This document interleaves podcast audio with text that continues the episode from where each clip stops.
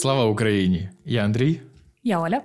І сьогодні ми презентуємо пілотний випуск нашого подкасту, в якому ми будемо обговорювати те, що ми зараз читаємо, і просто ідеї, якими ми хочемо ділитися, які в нас виникли під час прочитання.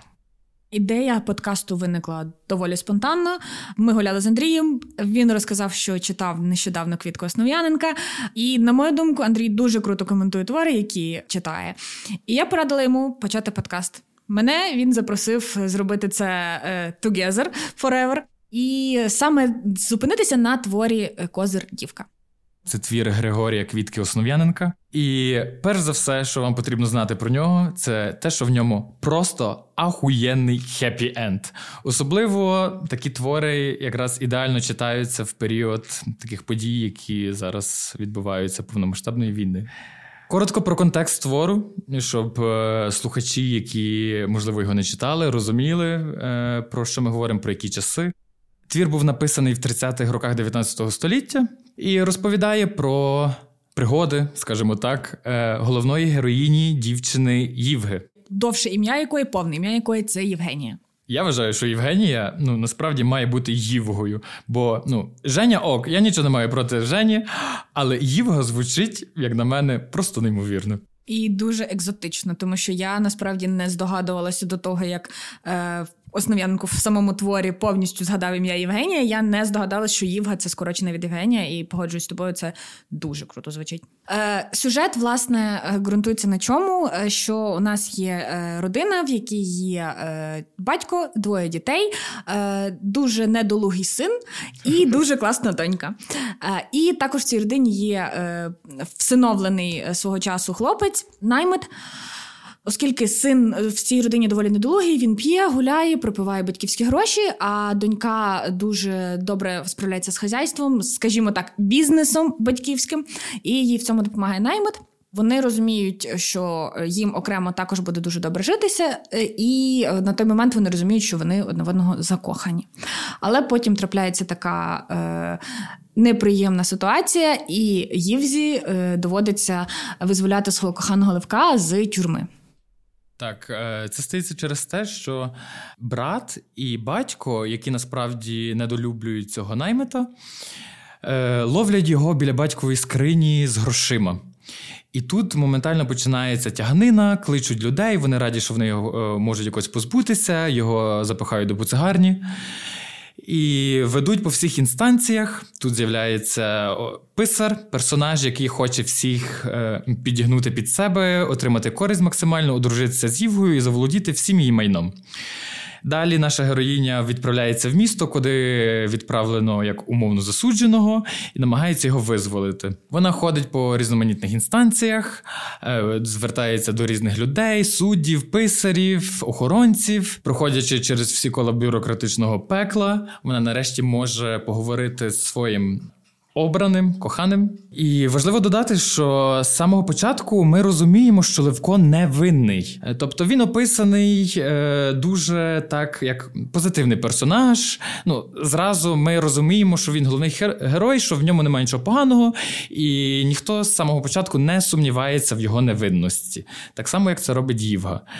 От, І проходячи всі кола. Бюрократичного пекла, як я вже сказав, вона має звернутися до Губернатор. Губернатор. І губернатор, до речі, описаний, що було для мене несподіванкою, як дуже добра людина.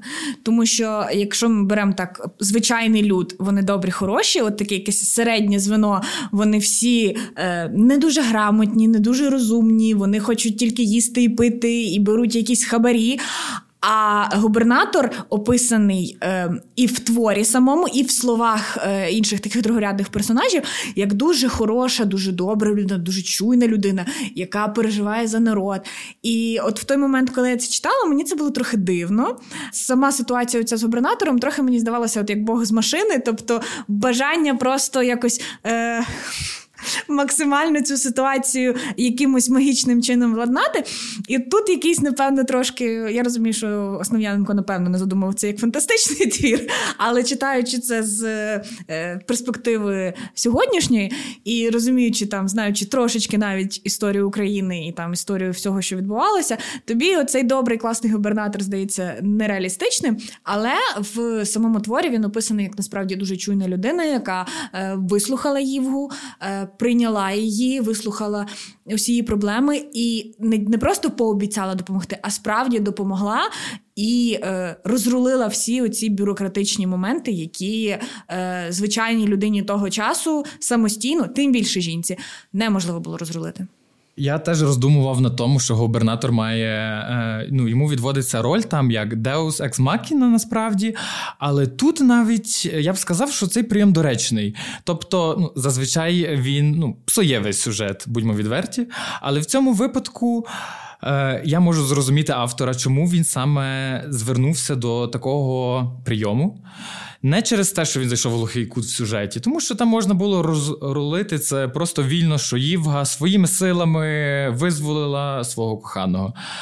Але тут нам е, варто акцентувати на те, що тоді була цензура, і вона була доволі сильною, незважаючи на те, що Валуївський циркуляр і Емський указ ще було далеко до них. Тобто вони ще навіть, можливо, вже десь були в думці, знаєш. І враховуючи всіх негативних персонажів, всіх писарів, всіх недоумкуватих суддів, які е, вирішують все через Бублики, навіть не через гроші. Він просто вирішував справи через бублики.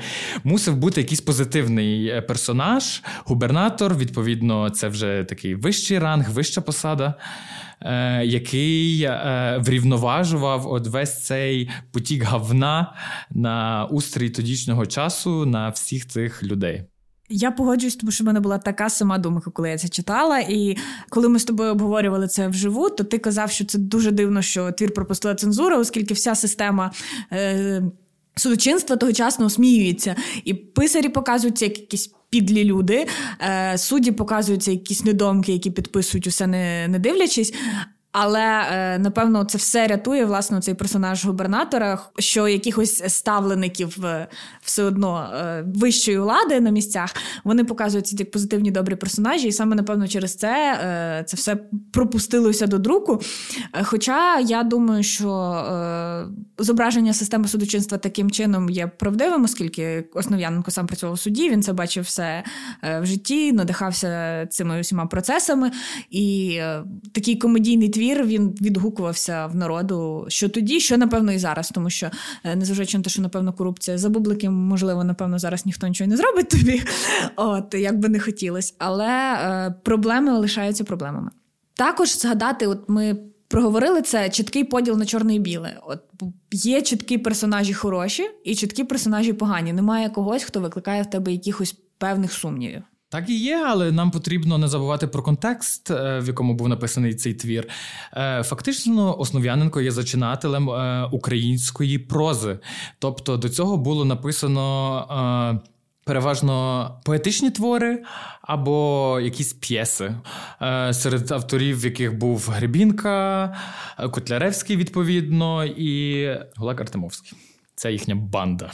Так як Основ'яненко є зачинателем української прози, Тобто ми не можемо йому там висувати дуже велику планку, бо насправді він стартанув, я вважаю, дуже офігенно. Першим його твором, відповідно, був Маруся, там персонажі ще однотипніші, вони просто настільки згладжені, що ось цей позитивний, негативних персонажів насправді там нема.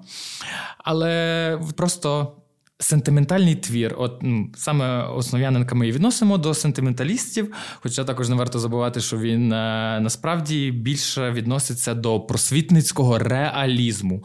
І з цього якраз повертаємося до теми системи судочинства цих всіх людей, які мають е, певні вади. Він головна ідея Основ'яненка полягала в тому, щоб висміюючи тих людей, показати, як не треба робити, тобто освічувати людей, піднімати підняти е, рівень життя, е, рівень моралі в суспільстві через висміювання вад. І це, до речі, мені е, сподобалось, що немає чіткої моралі. Тобто, твір не завершується якоюсь такою умовним абзацом, де написано: Отак добре, друзі, отак погано. Так, от робіть, отак от не робіть. Тобто, що це все одно ти маєш якось вичитати, витягнути сам з тексту, на відміну від, наприклад, конотопської відьми, яку я сьогодні якраз прочитала також до цього подкасту, де е, історія йде, а вже в післямові він додає те, що всі от е, персонажі твору були покарані. Деякі за те, що вони просто були поганими людьми, а дехто за те, що вони користалися, скажімо, послугами відьми. І там оцей прям чітка мораль така прослідковується. А в Козардівці цього немає, і це приємніше, тому що е, читачам потрібно було самим цей твір аналізувати, їм не видавали на блюдечко якісь е, чіткі висновки. Mm-hmm. І от в цьому теж цінність для мене цього твору, бо мені здається, що. Незважаючи на те, що це доволі веселий розважальний твір з хеппі-ендом, він все одно має і спонукає до якихось роздумів, до рефлексій і до подкастів, як ми бачимо. Я б ще насправді е, згадав про одну річ, от саме інтрига в цьому творі, тому що ну. З самого початку ми впевнені в невинності Левка, але цікаво, ну як так сталося, чому він був з тими грошима, які були напхані в його кишені біля розбитої скрині батька. І в кінці ми це довідує, е, е, дізнаємося це. Але ну, е, це тримає як читача в тонусі. От І тому насправді цей твір доволі швидко читається, і там немає якихось занудних моментів. Щодо моралі, то як ти казала, я б насправді звернув увагу, ну окей, одне це висміювання тодішньої судочинної системи, а інше показати е, головну героїню Євгу. Ну тобто, що людина, коли бореться, коли старається і хоче досягнути всього і покладає себе заради цього діла, заради врятування себе, заради якоїсь справи, їй це виходить. Ну тобто, як справедливість має бути. Так як ми вже почали про неї, давай розкажемо більше спробуємо охарактеризувати образ головної героїні Їви. Запрошуючи мене, ти розумів, що мова зайде за фемінізм в будь-якому творі, а тим більше в творі, який називається Козиртівка. Е, неможливо було не згадати е, питання фемінізму. По-перше, головна героїня сильна, активна, особливо на фоні всіх персонажів е, і другорядних також чоловічих персонажів, які або відверто якісь недолугі, або е, ліниві, або тупі. Вона виділяється максимально, незважаючи на те, що вона, наче проста людина з народу, і вона там не є якоюсь суперінтелектуалкою або суперталановитою, за що ми звикли е, людей підносити і восхваляти. Але її от е, характеристика борчині, характеристика її впертості, її якогось бажання перемогти і от не здаватися вона дуже е, імпонує і дуже от надихає, особливо враховуючи становище жінок в тогочасній Україні. Е, навіть в тому самому творі вона, наприклад, не могла би е, сама почати своє господарство. Їй потрібно в будь-якому випадку було вийти заміж і далі починати господарство. Про господарство це окремо. Вона описується як така собі бізнес-леді, практично. Так, вона насправді дуже практична. Її батько нічого не вартий без неї, тому що всі справи, е, які е, вони мають разом, вони мають умовно заїжджий двір, заїзний двір, там, де прибувають якісь мандрівні торгівці на шляху. Батько не дає собі ради. Е, брат гуляка. І цікавий є момент, що насправді ми дізнаємося з твору, що її мать ти була такою ж. І тобто вона передала всі справи доньці, знаючи, що її чоловік ні на що не здатен. Син пропиває гроші в батька, постійно їх випрошує. Так, за сина. Я собі задав оцей момент, коли його, е, коли був його останній день перед армією, він бив вікна людям і набухував. Так можна казати? малих дітей посеред вулиці і застав горілкою і заставляв їх битися привселюдно. Я був просто в шоці в цьому моменті. Типу, я трошки травмований насправді. Ну він очевидно був людиною простих задоволень. Горівочка, жінки і дитячі бої. Це це цікаво. Це трохи е, освіжило цей твір в той момент напруги, коли ти дуже переживаєш за персонажів. І, по-перше, в тебе така напівдетективна, протодетективна історія, коли ти розумієш, що герой невинний, але не знаєш, яким чином він опинився в цій ситуації. В цей момент в історію влітає е, цей син, брат Тимоха, який отак от себе поводить, і на самому початку Євга навіть його не впізнає. Вона дивиться на нього і думає, Боже, хто це? Вона дивиться на це в, в стані шоку. А він е, отак себе поводить. І знову ж таки, це акцентує на тому, які були слабкі чоловічі персонажі, тому що е, він не міг вести господарство, і от його шляхом це було піти в армію. І, напевно, єдине його. Е, Мотивацією йти в армію це було те, що йому дадуть гроші, і він зможе їх отак от останні дні прогуляти, а потім не задумуватись ні про своє життя, ні про життя свого батька, своєї сестри, а просто плести за течією. Також до питання фемінізму. Е, крім цього, е, в Основ'яненка багато творів, де головні персонажки це жінки, які сильні жінки, цікаві жінки, неоднозначні жінки. Але, от прочитавши Козир Дівку і прочитавши Конотопську відьму, ем, я дійшла до такої думки: є така штука, як е, тест Бегдель. Бегдель це авторка коміксів, і, по-моєму, всередині 80-х років е, вони, як жарт е, в феміністичній тогочасній ком'юніті, розробили такий тест на те, наскільки феміністичним є твір. Насамперед, це стосовується до фільмів. І от в для того, щоб пройти цей тест Бехдель, який і далі, в принципі, застосовується. У творі має бути дві жінки, імена яких ми знаємо, які важливі для сюжету. Вони мають е, мати між собою діалог, і цей діалог має бути не про чоловіків. І от навіть незважаючи на те, наскільки феміністичні е, і прогресивні твори Основ'яненка, вони все одно цей тест не проходять. Тому що що в Козирдівці, що в Конотопській відьмі, е, жінки говорять про чоловіків і обговорюють єдине, що їх турбує на той момент, це а там або вийти заміж, або визволити коханого. Е, і не маю претензій до Квітки Основ'яненка. Дякуємо за таких сильних героїнь, але все одно цікаво, що е, незважаючи ні на що, їхнє життя все одно от оберталося навколо якогось чоловічого персонажа, незважаючи на їх крутість, е, силу і е, таку відданість своїй справі, вони все одно. Е, на жаль, єдиним, що мали в своєму житті, оце типу центр. Це був якесь одруження, чоловік е, або такі похідні тематики. Я б хотів ще також акцентувати на а, тому, як автор описує головну героїню. Тобто він би міг її наділити саме незламною волею, такою, яка пробиває стіни, що ми бачимо, але він її дуже реалістично описує. Ми не забуваємо про це, що це одні з перших прозових творів в українській літературі. І персонаж насправді написаний суперреалістично. Це навіть проявляється в цьому, як вона йде до своєї мети, але між тим, як охоплює її відчай, як вона мучиться, як вона плаче. Моментами вона деколи навіть падає на підлогу від безсилля, її охоплює жах. Вона не вірить в свою перемогу, але потім вона збирається з думками з собою і йде далі. Тобто, в цьому е, описі ми бачимо, що автор не боїться її показати і слабкою, і сильною водночас показати її такою, якою вона є. Е, це слушно. До речі, я про це от в процесі читання не задумався, але мені доволі було так однобоко. Погані, добрі, чорні, білі. Е, та, Але її е, теж неоднозначність, її така людськість, заземленість е, мені теж е, в мені відгукнулась. Також хотіла би про іншого персонажа поговорити, бо це мене от в перегукуванні між Козирдівкою і Конотопською відьмою в обох творах писар є негативним персонажем. І в обох творах це одна з єдина людина, яка е, е, має знання, людина, яка вміє читати і писати. Але при цьому це доволі недолуга людина, яка має дуже приземлені якісь е, е, сподівання, настрої, бажання. І маючи знання, вона все одно використовує їх на зло. І отут в мене питання, чи не викликало це в людей тогочасних, які читали цей твір е, якогось такого. Е, Відчуття, що знання це зло, тому що е, вміючи читати, вміючи писати, люди цим користалися у ці писарі, власне, лише для якоїсь власної вигоди, для негативної вигоди. Е, ну насправді не думаю, що вони вважали, що це було зло, тому що водночас. Е...